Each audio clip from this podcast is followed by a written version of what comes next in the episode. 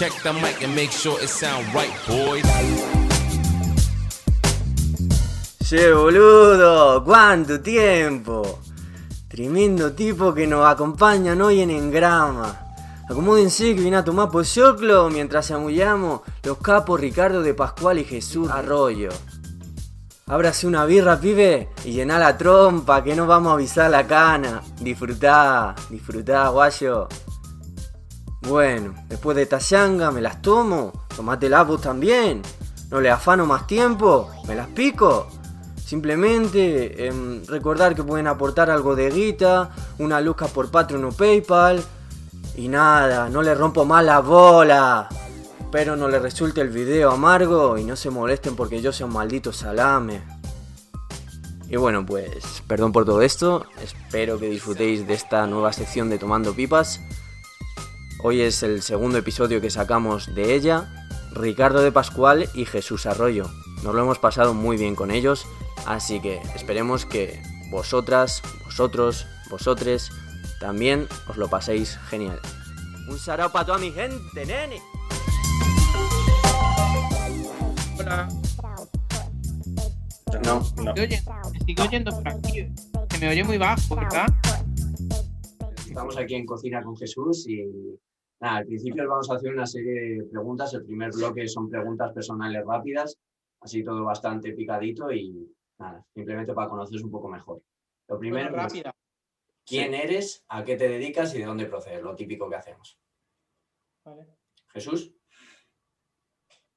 Ah, ya. Sí. sí, sí. Toma falsa a tope. Vale. Me ha gustado, ¿eh?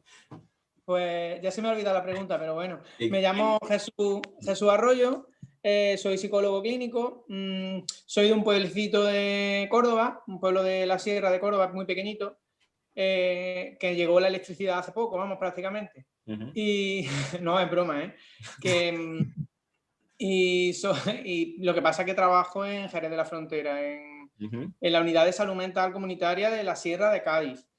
Eh, en esta zona hay unas cuantas unidades de salud mental y esa es la que corresponde un poco eso, a, la- a una población un poquillo particular, que son un- una serie de pueblos muy, muy, con mucha dispersión geográfica, que están en la Sierra de Cádiz pegando para Málaga y Sevilla.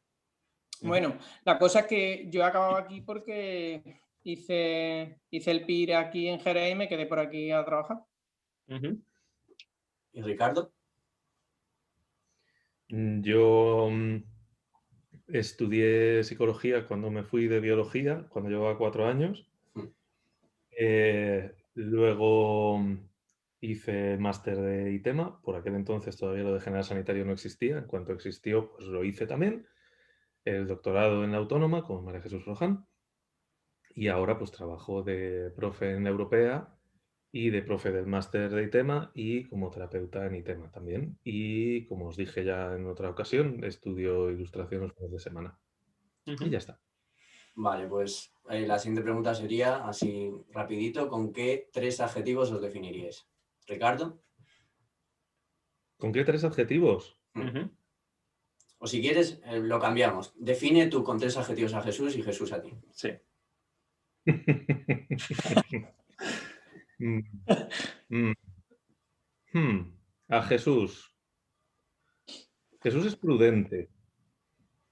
En general. Parece. Eh, no sé, estoy dudando entre amable y majo. Como segundo, que no está mal. Y luego me parece paradójicamente tímido. Curioso. Pues te toca a ti, Jesús. Describe a Ricardo con tres adjetivos. Pues yo es que venía, me he estado todo el- toda la tarde preparándome para parecer tan sexy, inteligente y seguro como Ricardo eh, cuando lo he visto en vídeos como vosotros. Y ahora estaba pensando y digo, justo esos tres adjetivos puede ser que le sirvan, que sirvan para, para él. Ahora, bueno, ahora en serio, eh, me parece un tío eh, vehemente puede tener, mm, puede ser positivo, porque en mi caso creo que lo es, mm, por no decir seguro de nuevo. Mm, razonable, eh, no sé, interesante, por decirle algo así, algún piropito, que se sienta, que sepa que, que sepa que lo aprecio. Ujú.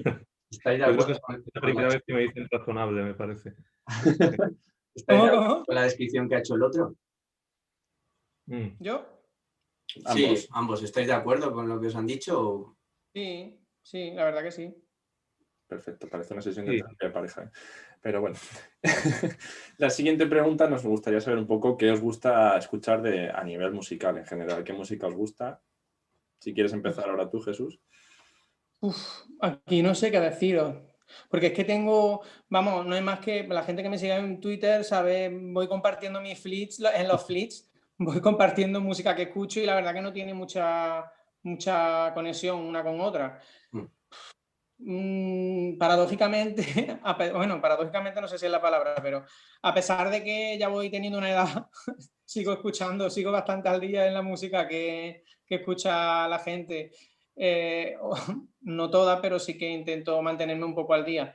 Ujú. Mm, no sabría decir, porque es que lo mismo, he tenido mi época más indie, he tenido mi época más incluso punk hace ya unos cuantos de años.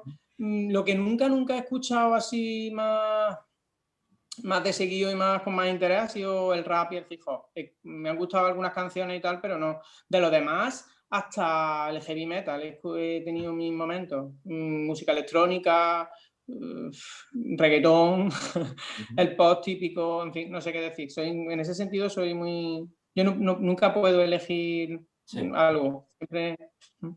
¿Y tú, Ricardo?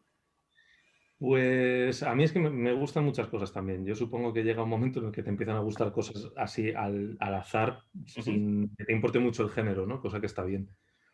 Eh, pero mm, es verdad que me suelen gustar cosas que tengan por lo menos un tonillo así electrónico de fondo, que me ponen muy nervioso los solos de guitarra, es algo que no soporto, pero vamos, mira, tengo que añadirlo al hilo de cosas que odio. Los solos de guitarra eternos, no me gustan nada. Y el pop insulso me, me solivianta. Curiosamente, últimamente estoy escuchando un podcast de Copla, que fíjate, Buenísimo, mira, buenísimo. el de Lidia, Sí, sí, es buenísimo. Es es que genial. ella es estupenda. Y a mí de Mm. Copla ya tú, pero es verdad que, que estoy entendiendo un montón de cosas de que dicen, decían mis abuelos. O sea Mm. que ¿Qué, qué nos pega que es que escuchemos nosotros? Ya que estamos. los lunis. No, hoy es martes. Wow. Eh, es ¿Qué os pega escuchar a vosotros? Es que no sé, tío. Yo no sé qué decir porque me sale, me sale rock, me sale también, bueno, iba a decir rap, pero es que el, el rap se sigue llevando o no. Sí. Sí. Vale, es que creo que como todo evoluciona, pues no sé si ya ha dejado de existir o no, pero no sé, mm, por ahí, por ahí. Yo creo que sí. Eso, básicamente. Sí, más o menos sí. Depende de la época. o sea, yo antes, por ejemplo, eh, hace unos cuantos años, pues escuchaba más rock, eh, ska, punk, también como has dicho tú. Y luego también he escuchado rap. No sé, tampoco tengo un género así predefinido. Sí, yo al, al contrario que Ricardo, a mí sí me gustan los solos de guitarra eternos. Entonces, sí, también un poco por ese rollo. Bueno, siguiente cuestión. ¿Cuál era vuestro juguete favorito de pequeño? Cuando erais pequeños. O, Hostia, o no juguete. O no juguete. Juego. Juego o demás. Hostia. Si quieres empezar ahora, Ricardo. Yo tenía un montón de dinosaurios. Básicamente eso. Eras el niño de los dinosaurios, típico. Total, total. Era ese, ese gafotas rubito, ese era yo. Un niño de Spielberg, total. Yo, yo tenía muchos dinosaurios, pero yo, Yo tuve una, una mala experiencia con ello y lo dejé. ¿Ah, sí? Me compraron un dinosaurio en la feria y tenía un nido de arañas. Y claro, las arañas salieron en un momento, y eran arañas minúsculas. Y yo les decía a mis padres que tengo arañas por el cuerpo cada vez que jugaba con eso, y no me creían. Y fui al médico y todo, porque no, no me creían. Y resulta que había un nido de arañas en el dinosaurio. Es una Pero- pesadilla. ¿Eh? Madre mía. Es una pesadilla freudiana eso. Estás tú jugando también y de repente empiezan a salir muchas arañas. y-. Madre mía. Pero es que eran minúsculas, ¿eh? Yo también tenía dinosaurios bastante de pequeño y un libro que todavía conservo que se llamaba el, mi primer gran libro de los dinosaurios y lo tengo todavía. Pero no, no, no me recuerdo yo con, con- jugando muchísimo con los dinosaurios. Sí me gustaban, pero no, sí que coleccionaba mucho eh, los muñecos de, de Kinder, de los huevos Kinder, y sí que me recuerdo muchísimo jugando con ellos, tirado en el suelo del salón en verano, jugando muchísimo, inventando historias, mezclando personajes, eso sí recuerdo de, de jugar mucho con eso, sí. Mira, yo también jugaba mucho con los de He-Man, pero solo con los malos, algunos me aburrían. Ujú. Te pega mucho eso. Pasando- Es que eso me ha seguido pasando toda la vida y así me va. Y la siguiente cuestión sería el lugar donde os gustaría vivir. A quien se le ocurra. A mí dos calles más arriba, ¿no? Te creas tú. que Ujú. Me voy Yo sé, sé- yo sé el lugar donde no me gustaría vivir, y es justamente donde vive Ricardo. Vaya. Sé que no me gustaría vivir en Madrid, eso sí lo sé. La verdad que donde vivo ahora me gusta bastante. Mm, no sé, siempre he pensado, cuando era pequeño vivía en, bueno, pequeño, ya de adolescente, me llamaba mucho la atención Cádiz, la, ciudad de Cádiz, cuando yo vivía en un pueblecito de la montaña, de Córdoba. Pero ahora estoy en Jerez y la verdad que no me, no me desagrada esta ciudad, no sé, nunca, nunca he tenido un sitio soñado. Sí, no, nunca he tenido, no me quiero enrollar porque es que yo me enrollo, me enrollo demasiado. ¿Y alguna afición que tengáis? O sea, sabemos que Ricardo, por ejemplo, el tema de la ilustración, pero aparte de esa. Yo, ilustración, llevo pintando miniaturas, pues, más de 20 años, Ujú. 25 años. Eh, canto en un grupo. Eh, pega. Ujú. ¿Qué más? ¿Los videojuegos cuentan? Los videojuegos Sí. cuentan, ¿no? Sí. Los videojuegos y leer, estoy en un club de lectura. ¿No tienes algo por ahí que hayas dibujado que se pueda enseñar? Ya, ya- yo ya tengo curiosidad.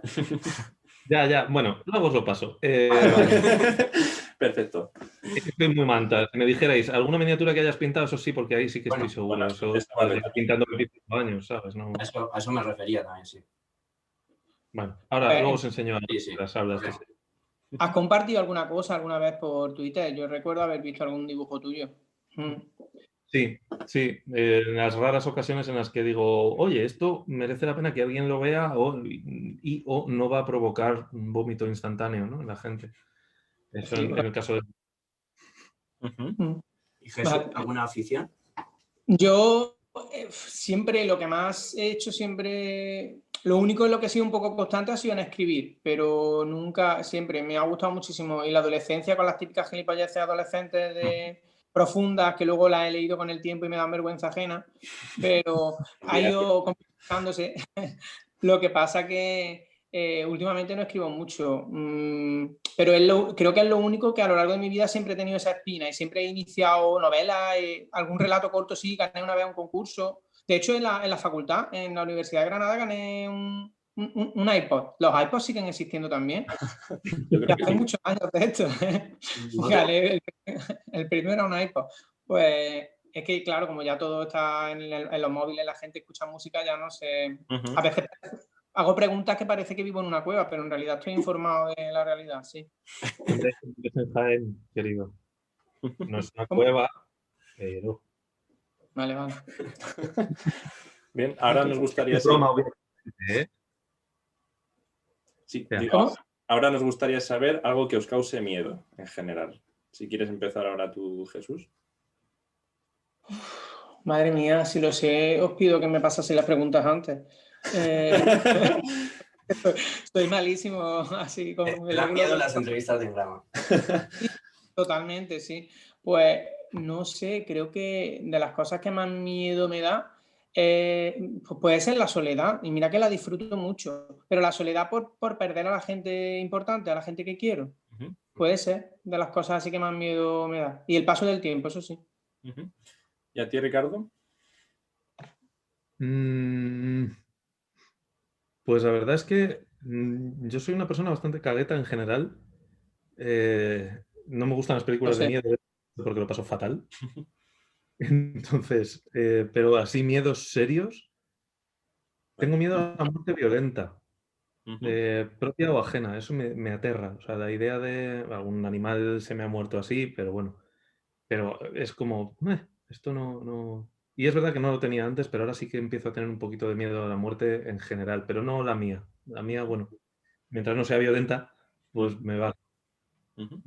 Bien, y por último, en esta ronda de preguntas rápidas, nos gustaría que nos contarais alguna habilidad especial o un ámbito que se os dé pues, especialmente bien en general y que queréis comentar.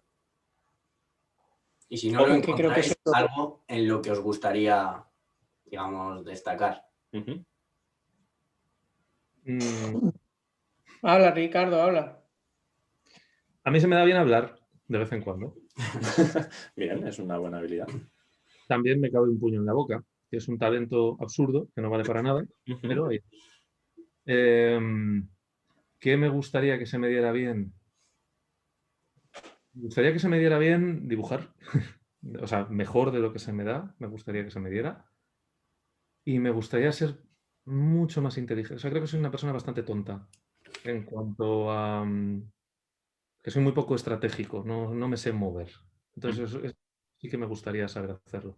Porque veo que hay gente que objetivamente me parece, mm, mm, no quiero decir tonta, pero, pero bastante boba, y que llega a sitios a los que yo no voy a llegar nunca en la vida porque no me sé mover. Que por otro lado, o bueno, que le vaya bien, ¿no? Pero bueno. Ahí está. Eso último, eso último que has dicho, Ricardo, yo me siento bastante, bastante en esa onda. En el tema de que veo sobre, incluso en el ámbito laboral, no, no por llegar muy lejos, porque yo me conformo con hacer bien mi trabajo, con que me, con tener algún mínimo reconocimiento de vez en cuando por las personas que me importan, que son los pacientes y ya está. Pero sí que veo que, que hay gente que con poca chicha, con poca sustancia, mm, son capaces de llegar súper lejos. Y yo tampoco, es que en realidad no pretendo, porque es que no sirvo para, siento que no sirvo para ocupar, por ejemplo, puestos importantes o para organizar mm, o para, pues no sé, hacer, no, es que creo que no serviría para hacer cosas importantes ni para ser, por ejemplo, referente, ni creo que no, porque soy muy desorganizado, soy muy, creo que soy bastante caótico y no, bueno, estábamos hablando de cosas que se nos dan bien, ¿no? De las que no, vale. pues, no sé, eh, mm, me gustaría, eso sí, me gustaría aprender a, tocar algún instrumento, eso sí es cierto, que es una cosa que me encantaría y también es algo que hubo una época que me creía que tocaba bien el órgano, como Rosenfred, hace también en la adolescencia, pensaba que era que tocaba bien, pero no. Y, desde entonces, lo único que, mm, que mejor se me da creo que es eh, hacer las situaciones más distendidas. Creo que me sale natural. Mm, estoy en el, no quitarle importancia a las cosas, pero sí que me gusta mucho. Soy una persona que está siempre con el humor en todas partes, no sé. no me, nunca me dedicaría a ser humorista, para nada, no, no, quiero serlo, pero sí que es algo que va conmigo siempre. Pues pasaríamos ahora al bloque 2, que sí que son las cuestiones más relacionadas con la psicología. Y al final lo que nos habéis comentado, que sobre el papel vivís la psicología de una manera muy divergente, uno está en la pública, otro está en la privada, uno tira más por la sistémica, digamos, otro por lo, por lo conductual. Y sin embargo, eh, soléis tender a llegar a bastantes puntos en común. ¿Cómo se concibe esto? ¿Cómo ha sido vuestra experiencia dentro del gremio? ¿Qué os ha llevado a esos puntos donde estáis? ¿Qué os ha sido más útil durante vuestra formación? O cualquier cosa que queráis tratar de psicología. Vale. ¿Empiezas tú o empiezo yo, Ricardo? Empieza tú, empieza tú. Vale. Eh, ya me perdí un poco en todas las cosas que habéis dicho, pero bueno, iré avanzando. A mí lo que más me, ha servido, por ejemplo, para acercarme a, Ricardo, a la posición de Ricardo, iba a decir escucharlo, pero no leerlo.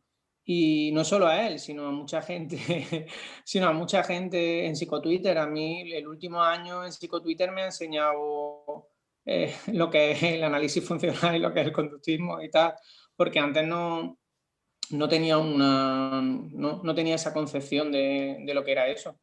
Y creo que el, el, escuchar o el leer, en este caso, con, con curiosidad y con, eh, con buen rollo, ir con, con, la mente abierta, ¿no? A mí me ha, me ha hecho, de hecho me ha, me ha, descubierto un mundo de color.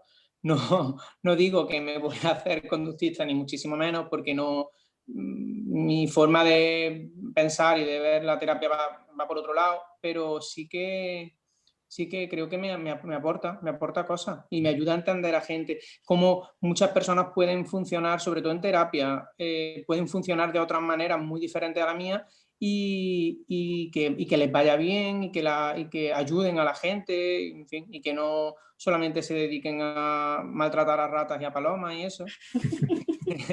y, y, a crearle traumas a bebés. ¿Hay réplica? es tu momento. Hay, eh, a ver, es que, bueno, yo no, no, me voy a hacer famoso en la vida por tener la mente abierta, por suerte. Eh, no soy una persona particularmente flexible en según qué cosas. No tengo ningún problema en que se me considere inflexible, porque creo que hay cosas en las que merece la pena ser, eh, ser bastante categórico y ser bastante, joder, inflexible, perdón. Uh -huh. eh, rígido, rígido es la palabra. Uh -huh. Rígido, rígido, vale, me parece bien. Pero es verdad que hay veces que se puede hacer el camino inverso. Es decir, en lugar de leer de alguien primero, hoy este de aquí es, yo qué sé, un terapeuta de tercera generación. Y luego decir, ay, llegar al punto de, ay, pues mira, es majo. A lo mejor para llegar a ese punto es más difícil porque vas a empezar a hablar desde, desde las diferencias, de las diferencias que, hay entre vosotros. Es verdad que yo a Jesús le conocí en una cuenta suya que no hablaba de psicología nunca, desde una cuenta mía en la que yo no hablaba de psicología nunca.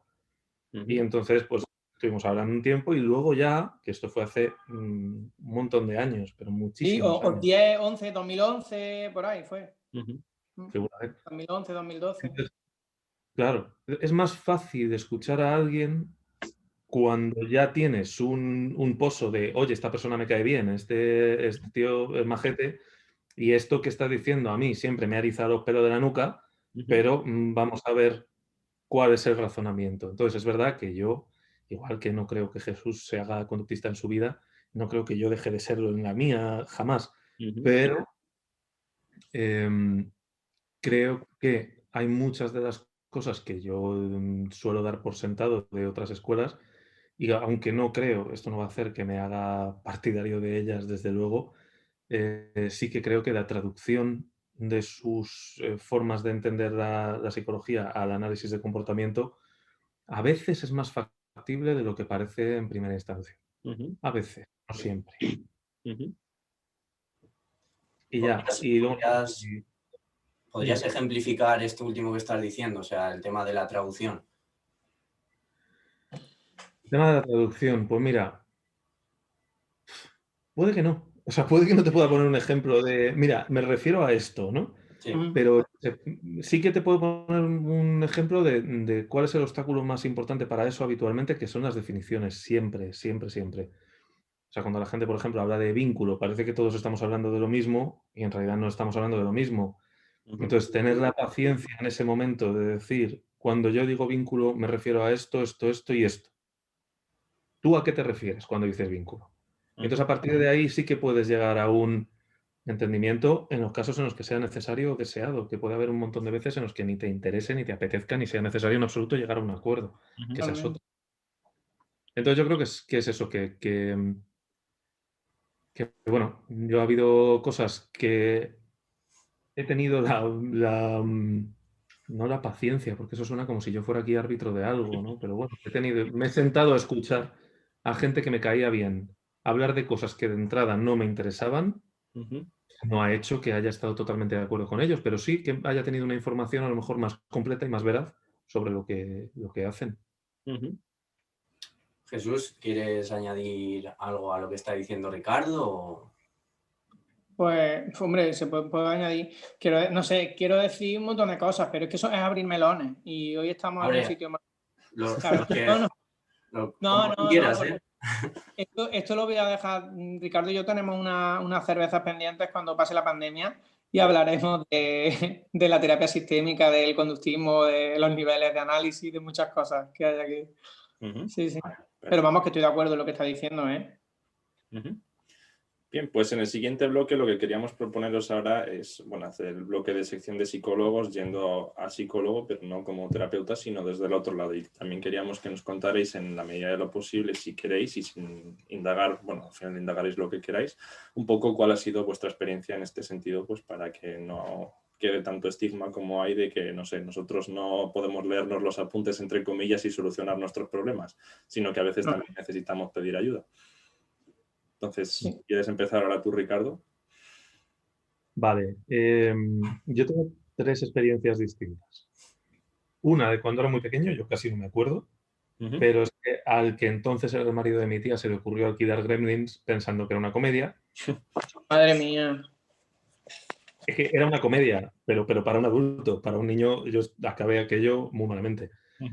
Se juntó eso con una cosa que pasó que hace muchísimos años, claro, ahora que tenéis más de un canal, pues estas cosas os suenan raras, pero cuando Jesús y yo éramos pequeños estaba la 1, la 2 mm, y para de contar. allí... ¿Eh? Telemadrid ahí y, aquí Canal Sur, claro. Eso es. Entonces, los domingos en la 1 ponían, solían poner a la hora de comer películas familiares. Pero un día los programadores de la 1 se les fue la pinza muchísimo y pusieron una película de terror, un mm, domingo a la tarde. Una película de gente que robaba los cuerpos de otra gente. Y entonces tenía una escena en la que salía gente desollada caminando y, mm, yo me acuerdo que estaba con mi padre, el pobre, en casa de, unos amigos suyos y que él estaba, estaban jugando las cartas, sus amigos, y estaban los hijos de los amigos y yo así delante del sofá. niños, ¿por qué están tan callados? Estos niños estaban eh, asustaditos. Entonces, ahí fui de pequeño a una psicóloga, no me acuerdo de, nada, era muy pequeño. Sé que yo la llamaba la médica del miedo y que era muy maja. Eso es todo lo que recuerdo. Y que, bueno, pues hizo su trabajo porque no me dan miedo los gremios ya, ni, ni de, bueno, las personas desolladas igual sí, ¿no? Pero bueno, esa fue la primera. La segunda fue durante la carrera estaba yo en tercero, me parece. Y tuve un momento de crisis mm, sentimental, en plan, Dios mío, mi vida es un lío maravilloso. Entonces, eran, era no exactamente el CPA, o sea, el Centro de Psicología eh, Asistida, perdón. La, la autónoma. Ese es, no es el de la autónoma, o sea, era en la autónoma, pero no era eso, eran las prácticas que hacían entonces en el máster que luego sería el general sanitario. Y de hecho tenía dos terapeutas. Y la verdad es que, bueno, pues fueron majetes.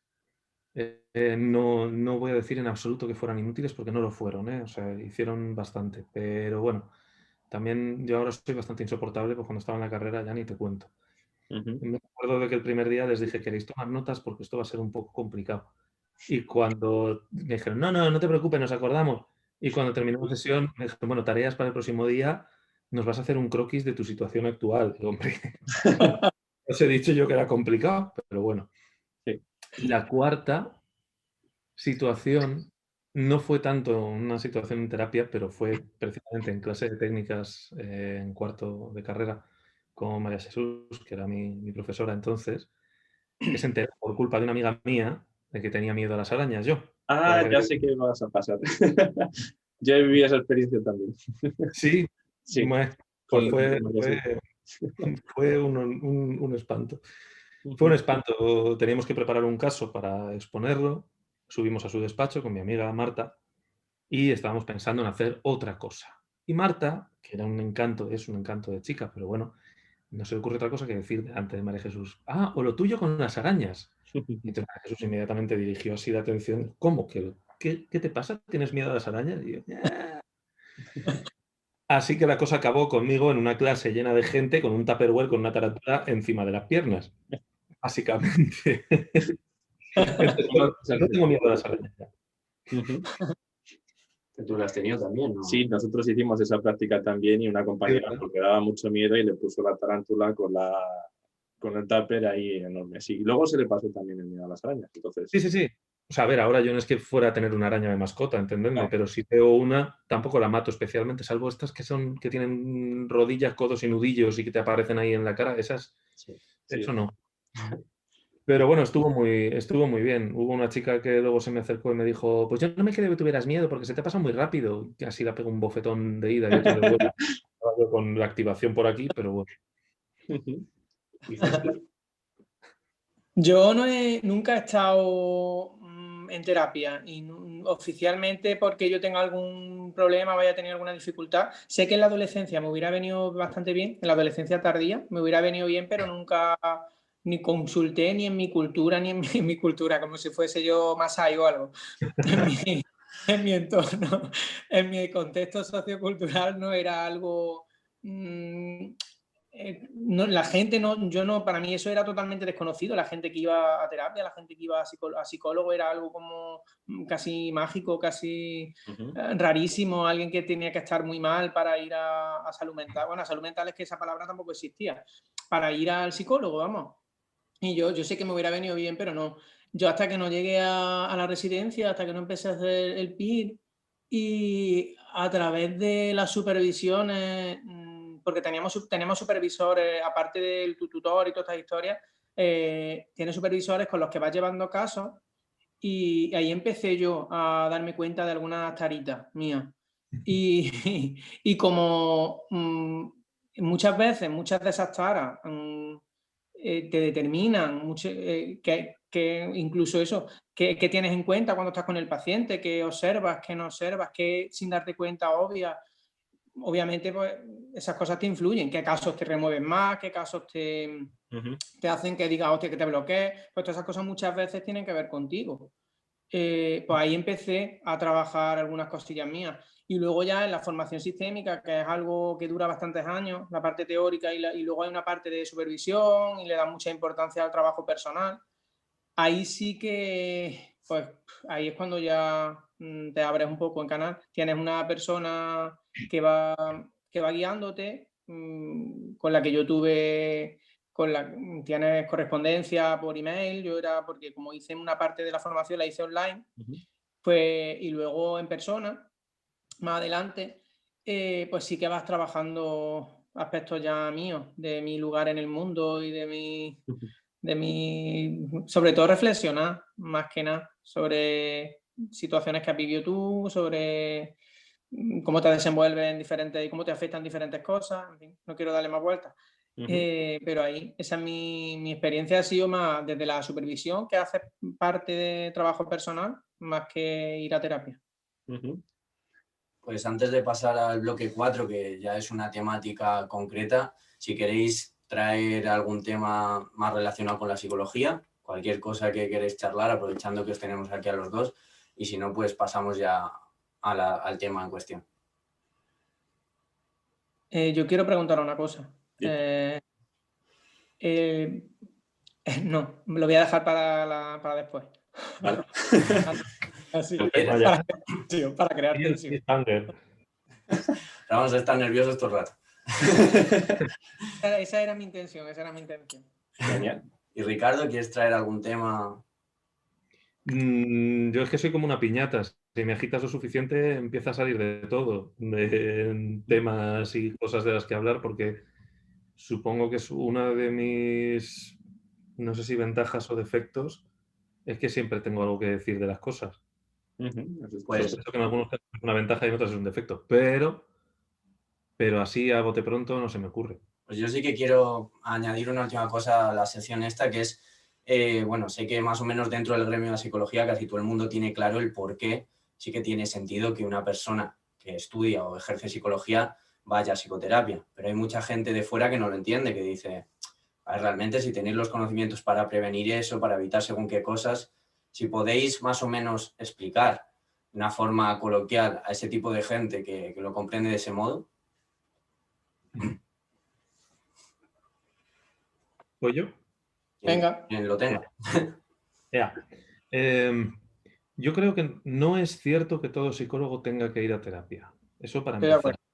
Eh, es cierto que hay formaciones, bueno, ahora Jesús estaba diciendo una, no sé si es a eso a lo que se refiere, no lo sé, que incluyen casi un proceso iniciático de, mm, de, mm, autoanálisis o terapia. Yo particularmente no creo que eso sea necesario, pero no vamos a entrar en eso en este momento. Eh, es falso que un terapeuta tenga que haber pasado por terapia. Es absolutamente falso. También es falso que el ser psicólogo te haga inmune a tener problemas em, psicológicos. No voy a utilizar el símil de los médicos que se ponen malos porque no es lo mismo, no, no tiene nada que ver. Sí es cierto que te da ciertas herramientas que a lo mejor la gente que no, am, no está familiarizada con según qué cosas, pues, pues no, no tiene. Entonces, a lo mejor es verdad que, oye, hay ciertos problemas que un psicólogo debería saber atajar por su cuenta. Si te das cuenta de que no estás durmiendo bien, por ejemplo, sabes hacer, hay ciertas cosas que puedes explorar. Si te das cuenta de que estás teniendo un problema relacionado con la ansiedad, puedes al menos de una forma más o menos fiable establecer qué es lo que lo está provocando y, y poner en marcha algunas habilidades, pero, o alguna, alguna forma de intervención. Pero es verdad que puede haber situaciones en las que, por lo que sea, porque el problema sea demasiado grande, porque te pille demasiado de sopetón, demasiado de cerca, a lo mejor ahí sí que necesitas un- una terapia y eso no dice nada acerca de tu calidad como terapeuta, de tu conocimiento teórico práctico ni de nada. O sea, es una cuestión de, chico, esto me supera y ya está. O sea, yo tengo muy claro que ahora mismo hay cosas por las que, o sea, no que me estén pasando ahora, pero sí sé que hay cosas que podrían, llegado el caso, requerir que yo fuera a terapia. Aunque no fuera más que para que alguien me pusiera deberes y me dijera, mira, haz esto para la próxima semana. Mm. Porque yo a lo mejor sé cómo hacerlo, pero, pero soy muy mal policía de mí mismo. Jesús. Pues mira, mm, quería que empezara Ricardo porque sabía que las cosas que lo iba a decir de manera más ordenada que yo, porque pienso exactamente, vamos, estoy totalmente de acuerdo. Eh, mm, yo, claro, sé que hay ramas de la psicoterapia que sí que, por ejemplo, el psicoanálisis sí que te conlleva, para ser psicoanalista, conlleva que hayas hecho un análisis personal. En la escuela, por ejemplo, sistémica, tiene, la mayoría de escuelas acreditadas tienen una parte de trabajo personal. No es que tengas que hacerte autoterapia, pero sí que eh, mm, vas pasando por diferentes, igual que a la vez que vas, por ejemplo, en algunas, en la que yo estudié, en la Escuela Vasco Navarra de Terapia Familiar, eh, a la vez que vas dando determinados contenidos, vas relacionando esos aspectos con, con, tu, con tu propia familia de origen o con tu propia, no solo con tu sistema familiar, a veces con tu sistema en el trabajo, qué posición acabas cogiendo, en fin, eh, en, el, contexto educativo, analiza mucho y sobre todo reflexionas, porque no es tanto un análisis ni una terapia, sino como una reflexión en la que vas relacionando qué parte de ti pues, te, te- tiene que ver con algunos aspectos tuyos y casi siempre muy ligado al tema de cómo eres tú como terapeuta, de cómo te afectan esas cosas a ti como terapeuta. No tanto que tengas que tratarte taritas tuyas o, o- o- o traumas o, no, pues o incluso conductas que estés haciendo que no estén bien. Yo, vamos, yo pienso como, como Ricardo en que eh, habrá momentos en mi vida en que sepa que, que necesito ir a terapia y de hecho muchas veces me lo he planteado en, alguna, en algunos momentos y, y no lo descarto, vamos. Pero no, no porque crea que, que lo necesito para ser mejor psicólogo, lo necesitaré para ser mejor yo, para mejor persona, vamos, en general. Yo estos últimos meses sí que hubo un momento que dije, me voy a terapia porque no aguanto más, pero era una cuestión de estrés, o sea, de estrés absoluto, de decir, mm, no puedo con lo que tengo, pero no dejo de decir que sí a todo. Pero claro, lo que necesitaba al fin y al cabo era alguien que se sentara delante de mí y me- y me obligara a tomar las decisiones que yo ya había tomado. De tipo de, di que no a esto, deja esto, deja de hacer esto otro, porque la vida es muy corta, básicamente. Mm. Pues si queréis pasamos al bloque 4, aunque no, eh, las torrijas que al final tienes ahí, Jesús, no, no las están ni catando. Me parece de mala educación, voy a enseñarlas, pero me parece de mala educación, pero las tengo Aprovecha aquí. ahora mientras lo presentamos. En teoría vamos a comer torrijas, pero Puedes, puedes comerlas cuando quieras. O sea, si hay que, que esperar a que...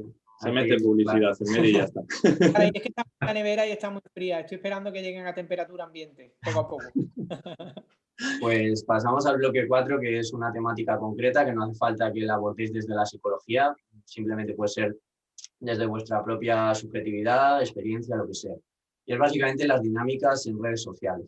O sea, al final nosotros amanecemos y aún con legañas nos cogemos el móvil, nos metemos a Twitter, por ejemplo, empezamos a deslizar y hay tropeles de información que, no hemos solicitado. O sea, eso de primeras, mucha gente que nos está interpelando, que nos está incluso gritando, parece, y Mm. estamos recién amanecidos.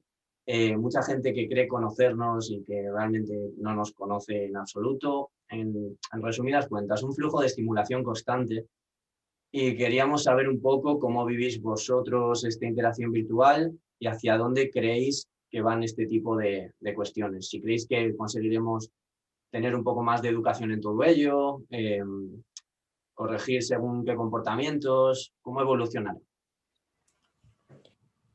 Jesús. Yo me autoengaño y creo que me influye menos de lo que me influye, pero me, me afecta ya no solo es, a mi vida, a mi vida en general, el, el tema de las redes sociales.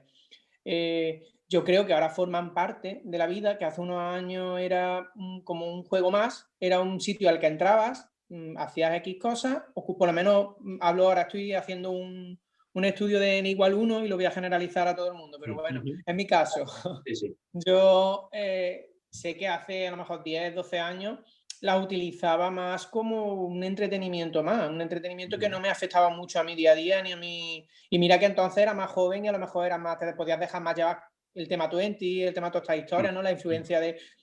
Yo no, yo lo utilizaba, incluso Twitter cuando lo empecé hace 11 años más aproximadamente, no, lo utilizaba como una red social más. Como, co- co- quiero decir, es que es una red social, ¿no? Pero como un juego más. Era un sitio al que yo entraba, me divertía, leía cosas, porque lo utilizaba sobre todo para divertirme. Y no me, no me- a pesar de que conocí bastante gente, Ricardo, por ejemplo, no, lo- no en persona, pero sí que luego me lo he vuelto a encontrar, pero sí que conocí mucha gente incluso en, per- en persona, de, en Twitter, gente que éramos anónimos incluso. Y, todavía conservo alguna amistad, pero mm, no, no, no era como, no lo usaba como ahora. ¿Será porque ahora estoy más en psicotwitter y mm, estoy implicado ya no solo, además soy yo, no tengo una cuenta anónima eh, estoy implicado como persona, como profesional, mm, que, que las cosas que se dicen allí eh, te afectan, si, si alguien te habla mal, si alguien, como tú dices, si alguien te, te interpela, pues a veces, muchas veces no, pasas del tema y dices, "Ves un colgado que está ahí aburrido y te dice, pero otras veces sí, otras veces te afectan emocionalmente.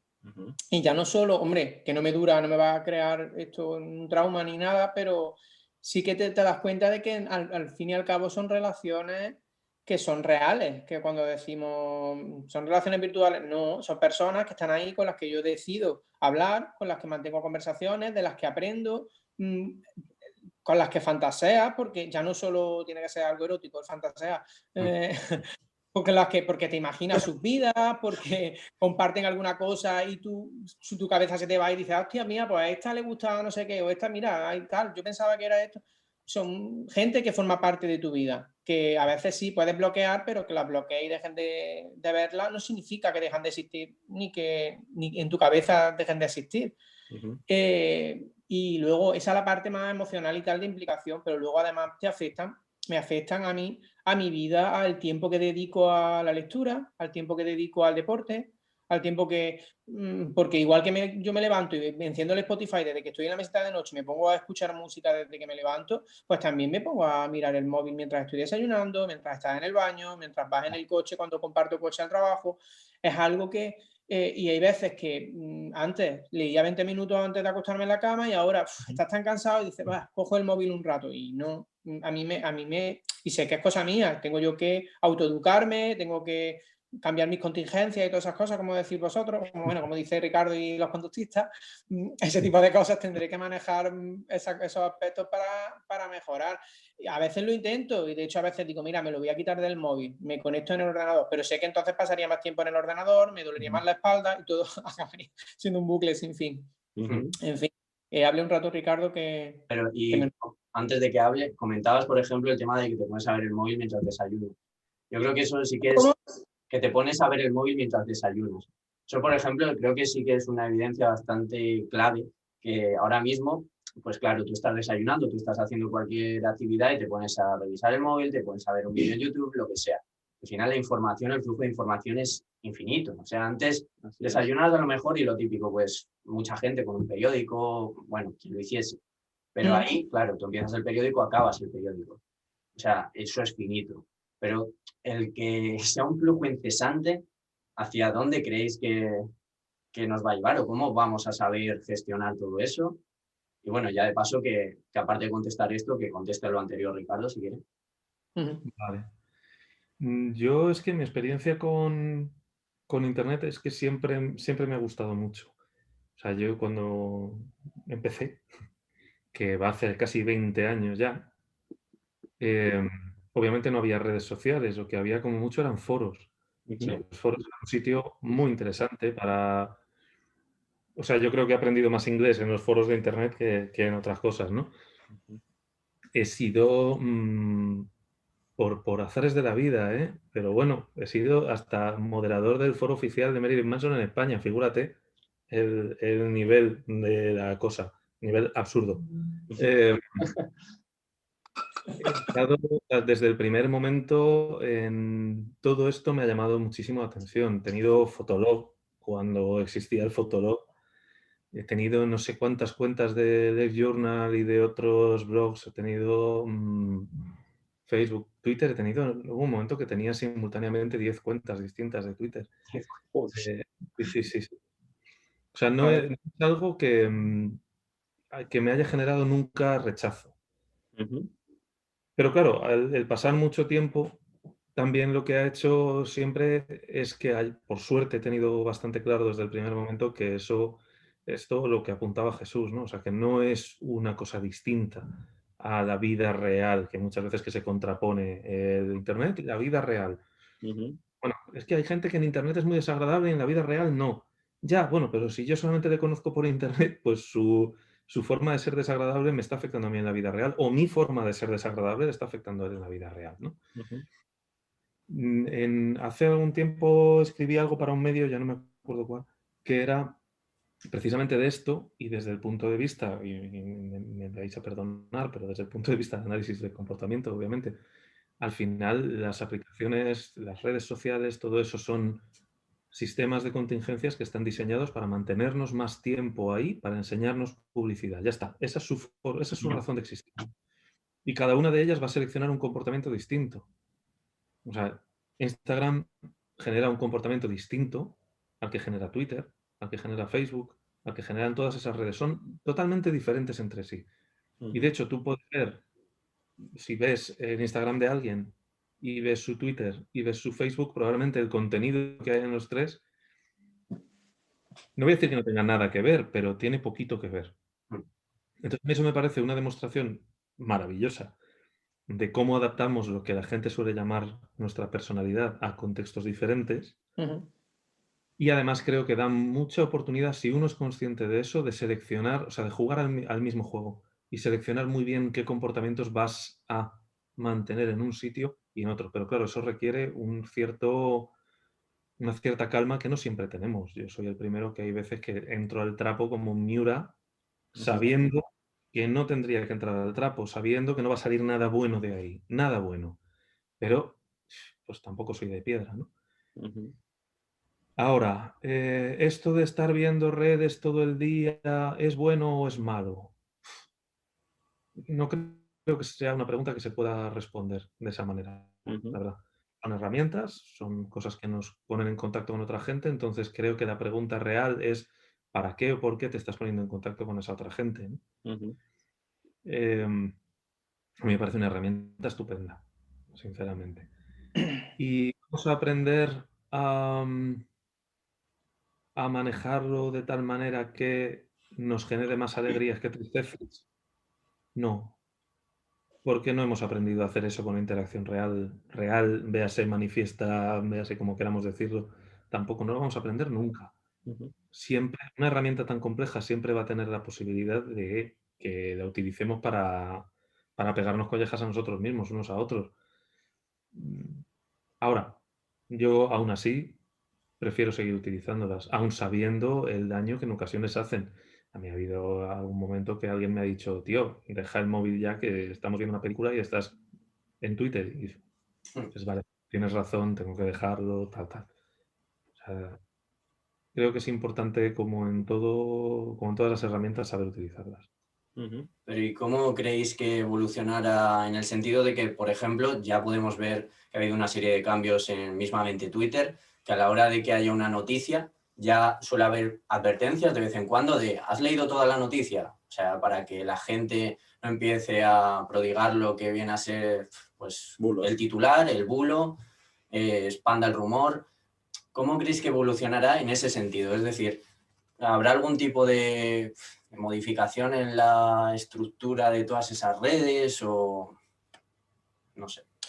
Yo, yo soy muy, en ese sentido soy pesimista. Mira que yo soy optimista para casi todo, pero con el tema, más que nada, yo creo que por, por evidencia en ese sentido de lo que veo en la gente, ¿no? Cosas como lo de que, que a alguien ya le esté costando eh, mantener la atención en una película, en una película, en una clase, en, en un libro, en, el hecho del flujo, como tú dices, que el flujo sea infinito, que puedes seguir pasando y nada te llena, las cosas que antes a lo mejor te interesaban o que te costaba, incluso el hecho de que te costase encontrar alguna información y que ahora esté toda ahí en ese momento. Es que, claro, yo separo un poco la parte social de las redes y la parte de información.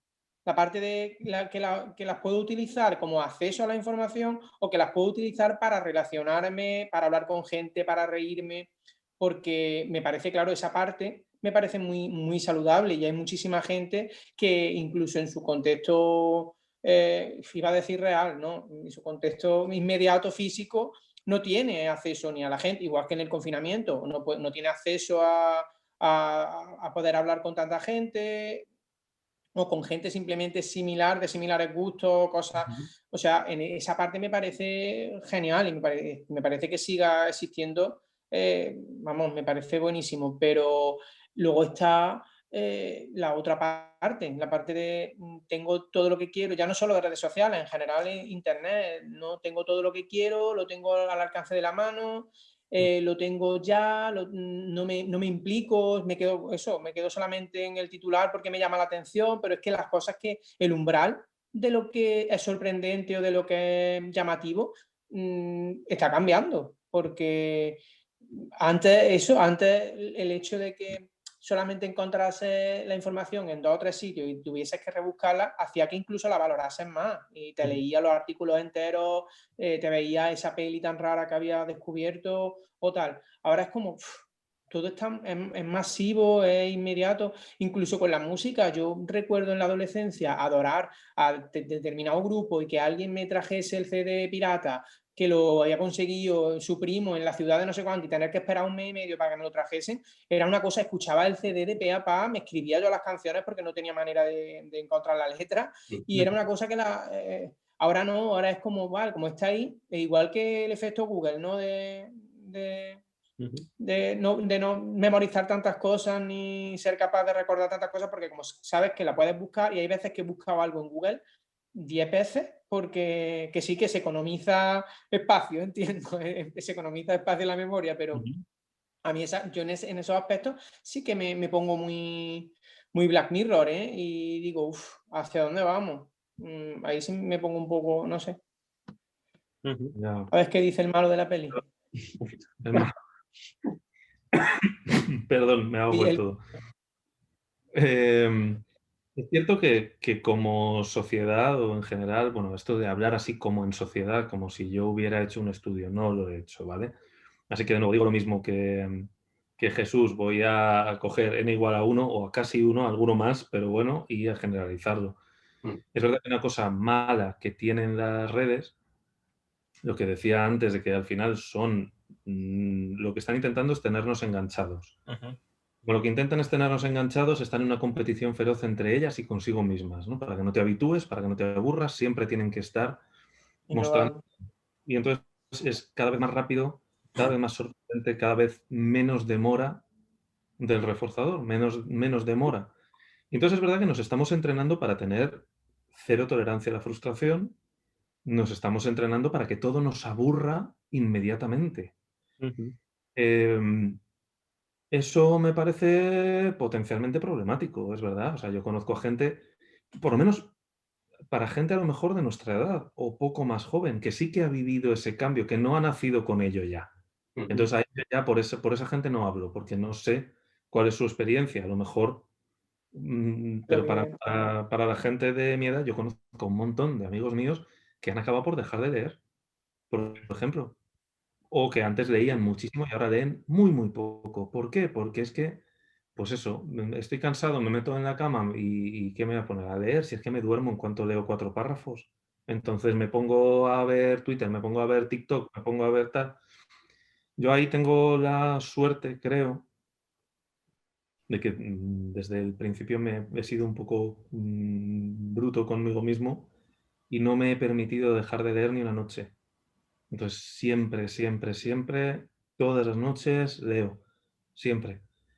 Eh, luego a lo mejor miro el móvil, después o antes, pero sí que me obligo a leer, porque me parece que hay cosas que, que si no perdemos la capacidad de, no la capacidad, la competencia para estar sentados mirando una serie, para estar sentados mirando un- una tele o para las conversaciones, simplemente. Vamos, a mí en general me pones un vídeo, o me interesa el tema, o me pones un vídeo que dure más de un minuto, o mm, digo, mira, ¿esto qué es? O sea, qué aburrimiento, ya cambia. Y en cuanto a si habrá cambios, mm, yo creo que los cambios van a ser para que nos la sigan colando exactamente igual, pero de forma más disimulada.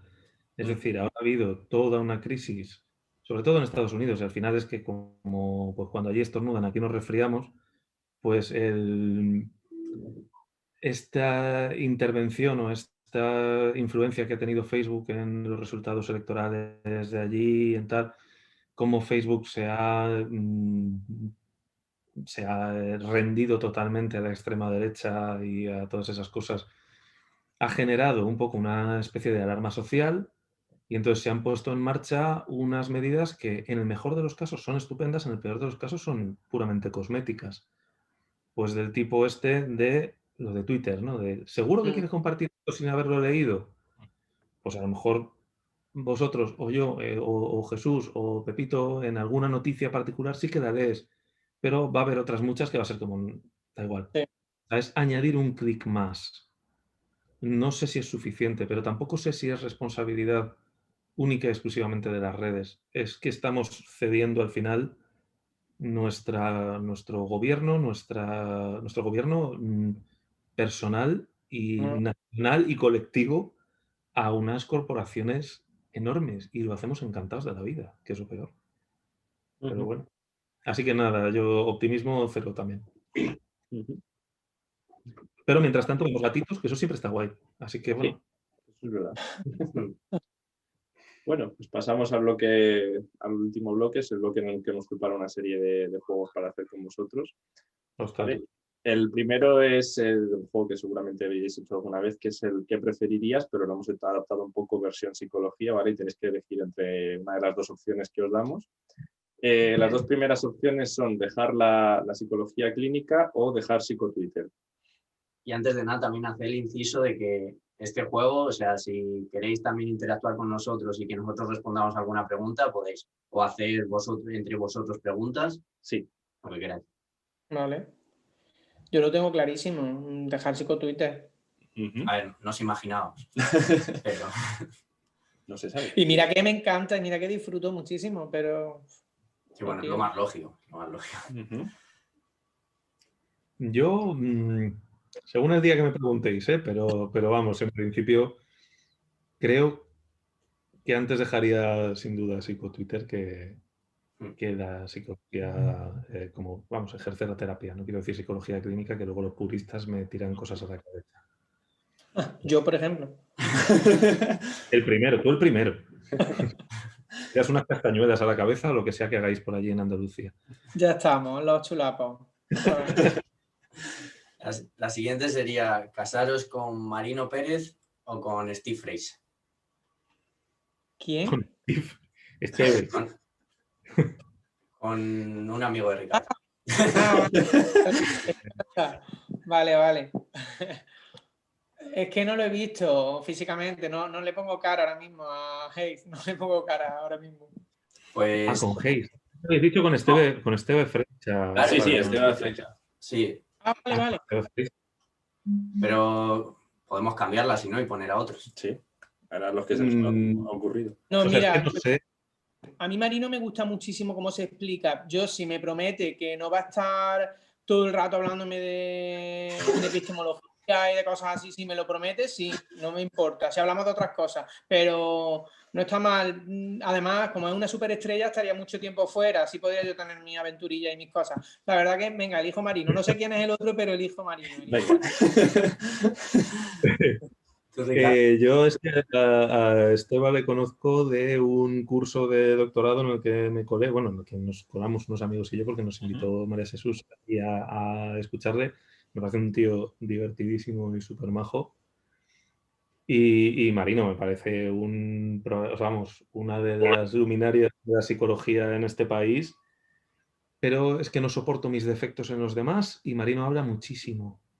Entonces, mm, supongo que con Esteve. Y además es que si, si, si tú ya está casado con Marino, pues ¿qué es esto, no? Vale, bueno. Y Edu Polino, Ramón Nogueres. Ya, ya que, o sea, no la teníamos apuntada, ni mucho menos. Podríamos Pero, haber puesto a Rondelón, ya teníamos el debate. bueno, también, claro, es verdad. Si queréis Edu Polino o Aarón de Lolo, venga, Venga. de. Ya que hicimos el debate con ellos dos. Yo- Eh, ¿Hay que, ¿Hay que elegir obligatoriamente o qué? Sí, ¿con quién? Madre mía. O si quieres cambiamos, en vez de casarse, ¿con quién conviviríais? Venga. Uy, Ramón tiene que ser complicado, ¿eh? Es que eh, a mí me cae de puta madre, pero para llevarle la contraria en algo, va a decirle, no, unas cortinas rojas, no, mm, tal, no sé, no sé, ¿qué pollas dices? Me diría, ¿qué pollas cortinas rojas? No sé qué, no sé, no sé, no sé, la verdad. Eh, eh, a Edu Poli, a Edu Poli no lo, no lo he visto, no lo he visto de cerca, no le pongo cara. No sé, porque si no me quedaría por el grado de atractivo de uno u otro, pero como a Edu no lo, no lo ubico, no, no sé. No lo sé, lo siento, Ricardo, elige tú.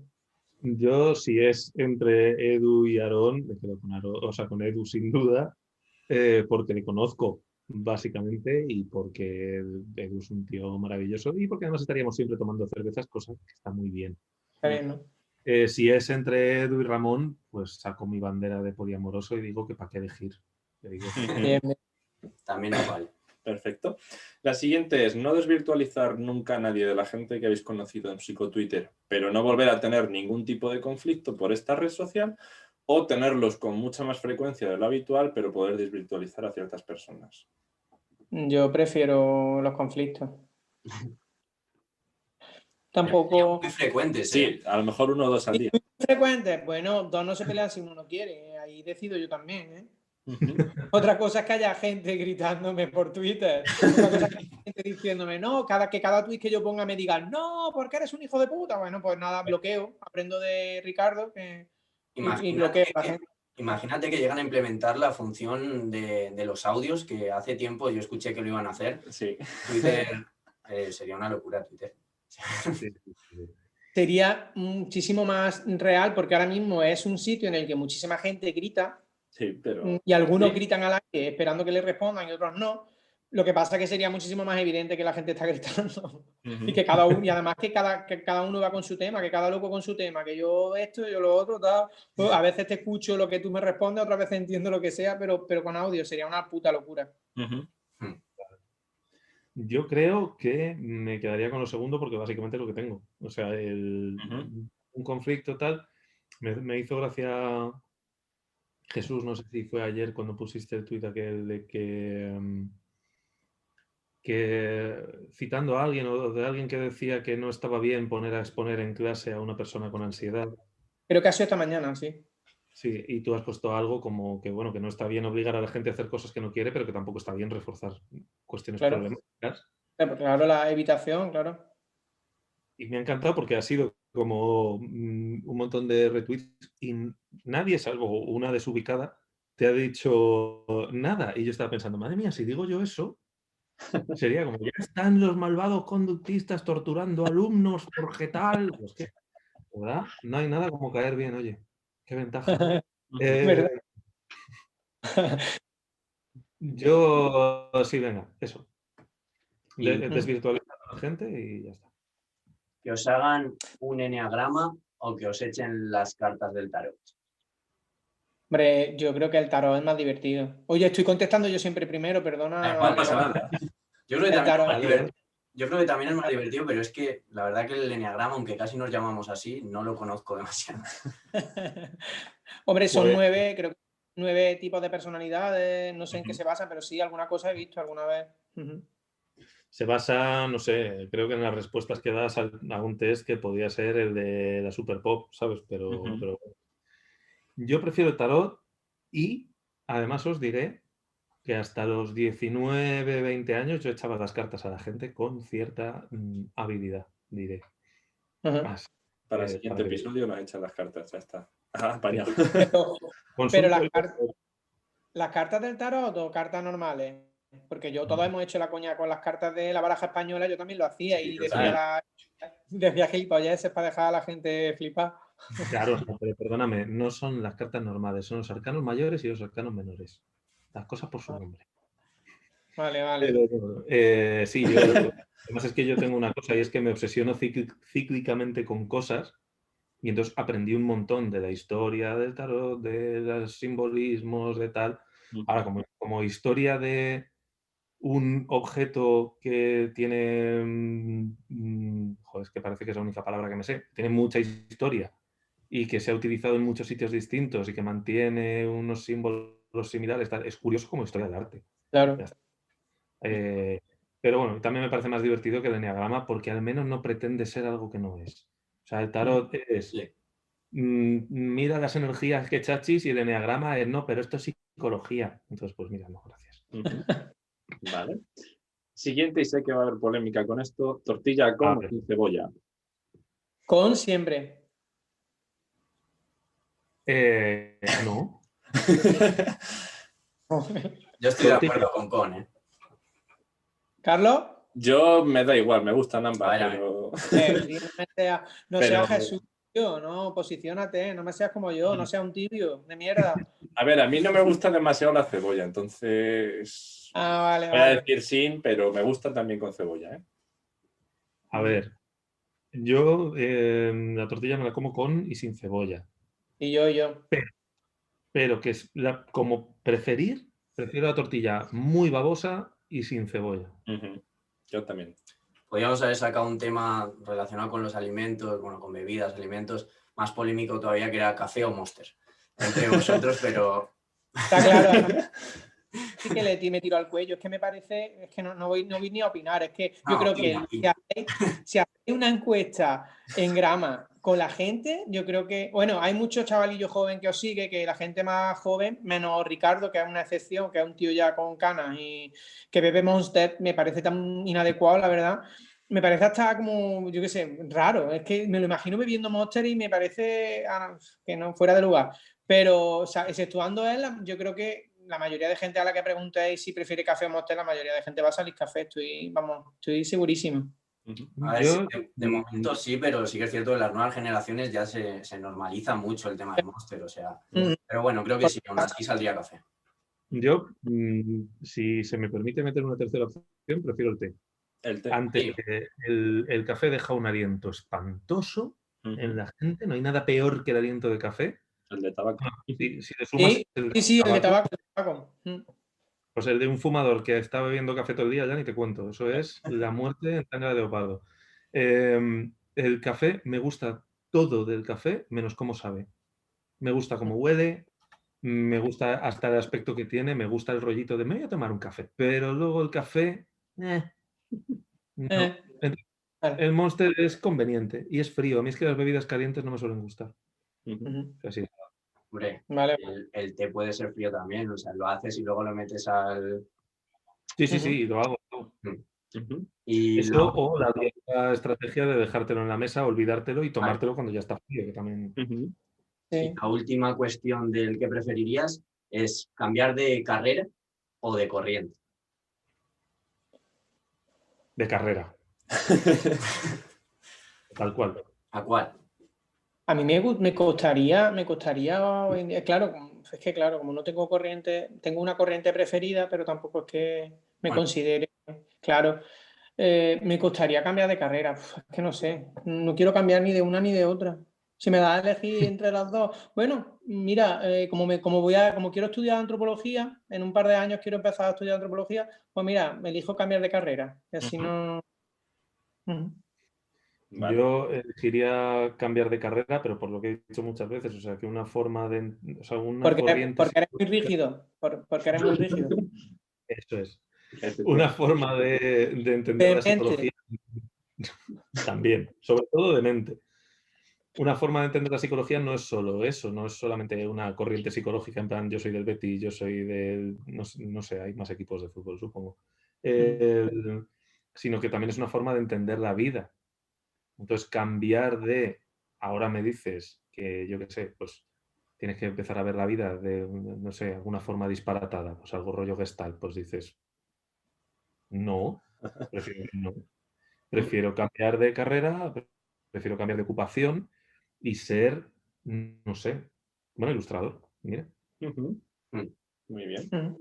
Bueno, ahora dejamos, si queréis hacer alguna que se os ocurra, podéis plantearla, algún que preferiríais, lanzarlo aquí si se os ocurre algo, pues queda esa opción abierta, si no, pues pasamos al segundo juego, que es presentar también una serie de dilemas y ver también un poco qué, qué elegiríais. dejamos ahí la opción por si en algún momento se os ocurre, pues podéis lanzarlo y nosotros respondemos o lo vemos entre los cuatro y ya está. Oye, ¿esto luego lo editáis? ¿Puedo decir barbaridades y luego las cortáis o no? Puedes decir no, no, te prometemos cortarla. vale, vale, venga. Tira para adelante, tira para el siguiente juego, venga. De, de, todas formas, tenemos una cosa pendiente que ha hecho Jesús, que luego nos comentará y demás. Eso se queda ahí. No, lo comentaré. Luego lo comento por WhatsApp, por si acaso no queréis cortarlo, ¿vale? Vale, vale. Vale. Bueno, pues en cuanto a los dilemas, también hemos presentado una serie de situaciones y queremos saber qué, qué opción elegiríais vosotros. Eh, la primera opción sería hacer siempre lo correcto para vosotros, pero que nadie, nadie, nadie os lo reconozca y de hecho os odien por hacer lo correcto, o todo lo contrario, ganar reconocimiento ajeno haciendo lo contrario a lo que consideráis correcto para vosotros. En todos los ámbitos, ya no solo la psicología. Pues. Jugáis por 15.000 euros. lo que venga, contesta tú ahora, que siempre que estoy contestando yo siempre primero. es que lo primero tiene las patas muy cortas. O sea, eso no, podrías aguantar mucho tiempo. Mm, mm, de hecho, lo que está bien o lo que está mal, aprendemos que está bien o que está mal por, consenso social, que no es decir que es así, pero es como lo aprendemos. Entonces, joder. A lo segundo podría acostumbrarme. Hay mucha gente que se acostumbra. Pues supongo que, lo segundo. Yo no sé, se me ha olvidado la pregunta. Creo que. ¿Hacerlo correcto y ser odiado o hacerlo no correcto y que te quieran? Es el resumen. claro.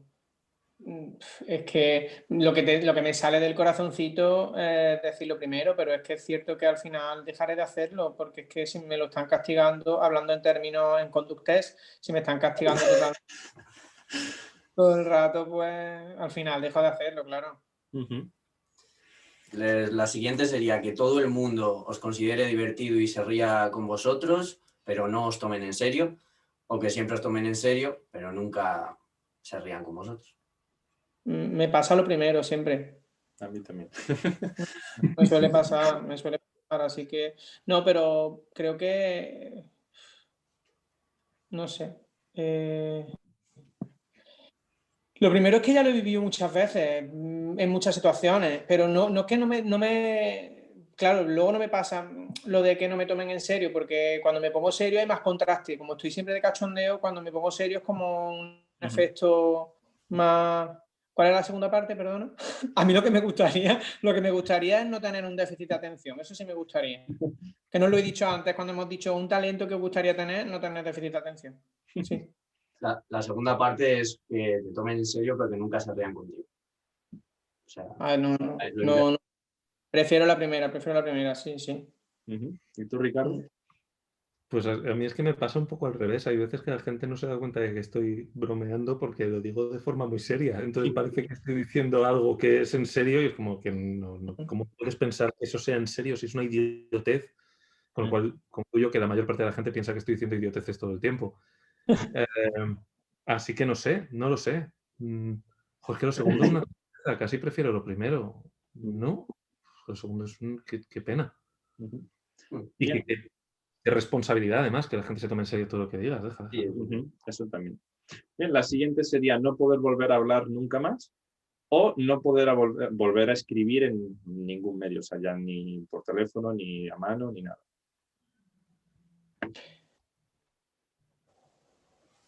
No poder escribir. Siempre puedo dictarle a alguien. Que me gusta mucho hablar. Que me gusta mucho hablar. ¿Ves? Ahí, por Pero- ejemplo, se implementan las funciones en, bueno, iba a decir en Twitter, en Twitter de, De de- los de los audios. Ah, entonces. no sé, no sé. Eh, lo, que, la- lo que ha dicho Ricardo me, me interesa. Mm, Tener un escriba personal que vaya. mm, Pues el Me interesa. Siempre que pueda permitírmelo. No sé, dudo mucho. Es que me gusta mucho escribir y me gusta mucho hablar. No sé. Ujú, ¿Matáis un gatito si no contesto? Sí, Sí. Bueno, pues que muera. Muera. Seguro que un hijo. matamos Vale. una rata que nos ha suministrado Ricardo. Y una paloma. La paloma no cabía. Y el, el último que tenemos, antes de que si queréis podéis plantear alguno más, es que hay un tren que va por una vía. Luego se puede desviar por otras tres vías. Tú puedes accionar una manivela y que se desvíe por una, por otra, o bueno, una de las tres. En cada vía pues hay una serie de personas atadas.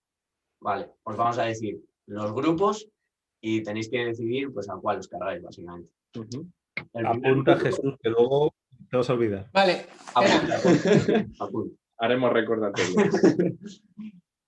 Eh, Una vía. Espera, una vía. hace el dibujito, hace el dibujito. Un tren. Sale de Albacete a 90 kilómetros por hora. Vale, Mira, el primer grupo, eh, tiene- el primer grupo tiene una persona que descubre la cura definitiva del coronavirus y de virus similares. Tiene también a los psicólogos mediáticos así de, de pacotilla. eh, bueno, no, no vamos a decir nombres. Y algún, algún ex o alguna relación pasada que guardéis con especial recuerdo. ¿Para el bueno o malo? Ahí se queda el recuerdo. Ah, vale, esas son las tres vías. Yo los había No, no, esa es la primera vía. Es el primer grupo, está esperando Vale. a, a que apuntar. Vale. ¿Sí? ¿Ya? En la segunda vía tenemos a María Jesús Frosán, a Marino Pérez y a ciertos políticos que no os agraden demasiado por sus ideas en general. Podéis imaginaros cada uno el político que se os ocurra. Y en la tercera vía tenemos a Engrama, a, o sea, A nosotros. los miembros en general, eh, a Ricardo o a Jesús, o sea, si, eh, Si en la tuya Jesús, pues Ricardo y, y viceversa. Y haters anónimos de Twitter, que de estos que se crean una cuenta falsa y están todo el día dando la, la tabar. Sí, pero no hay opción de bloquear. Es decir, se crea una cuenta y se vuelven a crear otra y otra y otra para que no haya posibilidad infinita de bloqueo. Siempre seguirán ahí. ¿A quién os cargáis? ¿Para dónde va el tren? Solamente Uf. podemos quedarnos a uno. O sea, un a grupo. a un grupo de esos. Solo puede ir a un grupo, sí. Por eso en cada grupo hay, digamos, algo bueno y algo malo, que esté más o menos balanceado. Yo he, yo he elegido así, a- lo, que, lo primero que me ha venido ha sido el primer, la primera vía. La de. Sí, la de Santandreu. Bueno, Santandreu no. Bueno, esa gente. La de esa gente. La de. Sí. La del COVID, la del el- el que, la, la cura del COVID, Mm. los psicólogos y los ex y tal, porque aunque eh, porque tampoco quiero quitarle a, a- aunque tengo muchas ganas de cargarme, bueno, me gustaría la de los políticos, ya iba a decir un partido, pero la de los políticos y tal, pero está también mi marido Marino y mi futuro marido y, y, y Froxán, que le tiene mucho aprecio Ricardo, y en la siguiente pues estáis vosotros, y tampoco, por mucho que me carguen muchos haters, tampoco, yo qué sé, sois majos y eso. Y si estuviera solo Ricardo, quizá me lo pensaba, pero estando también vosotros, Pero la persona que descubre la cura va a poder salvar a mucha gente. ¿eh? O sea, pues descubre la Pero- coronavirus y la de más virus similares. ya está, no sé, está la vacuna, ya hay muchas vacunas, no pasa nada. Yo, yo me inclino también por esa. Eh, fuera, lo siento muchísimo, el de la vacuna del COVID, o sea, cura del COVID, eh, los psicólogos mediáticos y, y ex, mm, bueno, era un poco lo mismo, pero por, por, por descarte, vamos, porque en la segunda, efectivamente, pues aunque hay ciertos políticos que, por desgracia, esos partidos políticos son como una hidra, que les cortas una cabeza y sacan otras tres o cuatro o dieciséis. Eh, María Jesús, obviamente no, Marino tampoco. Em, y en la tercera, si estuviera yo solo, también me lo pensaría, pero no es el caso. Eh, A Jesús, No. nosotros y los haters. ya, pues no, eh, yo creo que me quedo con la primera. sí. Perfecto. Pues nosotros no tenemos ningún dilema más ni ningún que preferirías más, así que si queréis plantear alguno y si no, pues cerramos. Como queráis, es el momento libre, hablar del tema que queráis. Pues el tipo de preguntas idiotas, rollo, eh, ¿qué prefieres? ¿Que te quiten las piernas o que te quiten las manos, no? Sí, eso es de todo. Sí. Ujú. Venga, Ricardo. Ah, pues yo prefiero que me quite la. eh, uf. Yo es que depende. Claro. Si, es, si es un brazo y una pierna, es las dos, las dos, o sea, si te quitan las dos piernas y los dos brazos, o un brazo o una pierna. Los dos, los dos, los dos. Pues yo prefiero que me quiten las piernas, sinceramente, los brazos los uso más, entonces Yo también, yo también. prefiero, pues no sé, hay formas para andar sin piernas, pero sin Claro. brazos es más jorobado. Yo en ese caso sí, pero si fuera uno, yo prefiero un brazo que una que Sí, una yo pierna. también. O sea, si es las dos, prefiero las piernas, pero si es el brazo, si son dos brazos, joder. Si No has entendido. Perder solo un brazo es una pierna. ¿Perder la vista o perder el oído? Esa se la hemos hecho antes a Denise y Paloma, Ah, básicamente. Y Yo, yo digo perder la vista. Yo el oído me gusta mucho escuchar a la gente, escuchar música y bueno, pues yo creo que a lo mejor la vista también tiene cosas muy bonitas, pero pues tengo gafas. No mucho de vista no iba a perder, o sea que yo me quedo con el oído. yo no tengo claro. ¿eh? Tengo mis dudas, pero yo creo que me quedo con el oído también. Yo creo que me quedo con la vista, ¿eh? pero bueno, Pues si no está. tengo que escuchar a... Si no quiero, la verdad. Pero te pierdes las entrevistas de Grama. Yo pienso como Carlos, creo, ¿eh? Yo me quedaría con la vista, pero porque prácticamente todo lo que, todas las cosas que me gustan requieren la vista. Claro. Entonces, hmm, ¿Tenéis algún dilema más, alguna pregunta más? Vale, pues Pues entonces- por nuestra parte, finiquita. Un placer teneros por aquí, ha sido una tarde muy agradable. Se han quedado frías las torrijas. Sí. Pruébala al menos, a ver. Mm, no me gustan.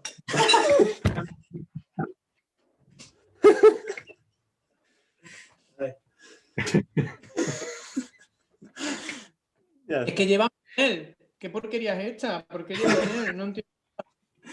Joder, Esto lo vamos a dejar, Jesús. ¿eh?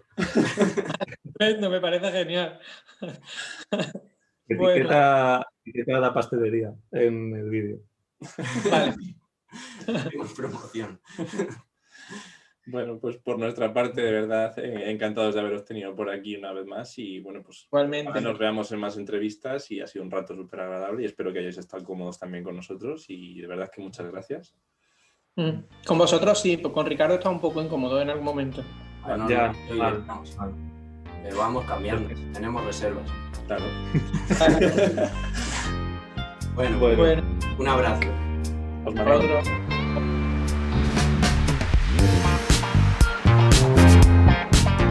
Bueno, bueno, bueno. Segundo tomo de Tomando Pipas con. Esto ya es una saga. Esto ha venido para quedarse. Sabemos que os ha gustado porque hemos estado atentos en redes. Ahora id a fulminarlas otra vez a comentarios positivos, críticas constructivas, todo lo que se os ocurra. Debatid, reíd, haced que esta comunidad vaya creciendo porque estamos muy contentos de lo unido que está Psico Twitter a día de hoy. Y vamos para adelante, todos unidos a una. Y qué bien que nos lo pasamos, ¿no? Bueno, nos vemos en otra reunión, amigos. Un abrazo muy grande, podéis ir en paz. Ni que esto fuera misa. Adiós.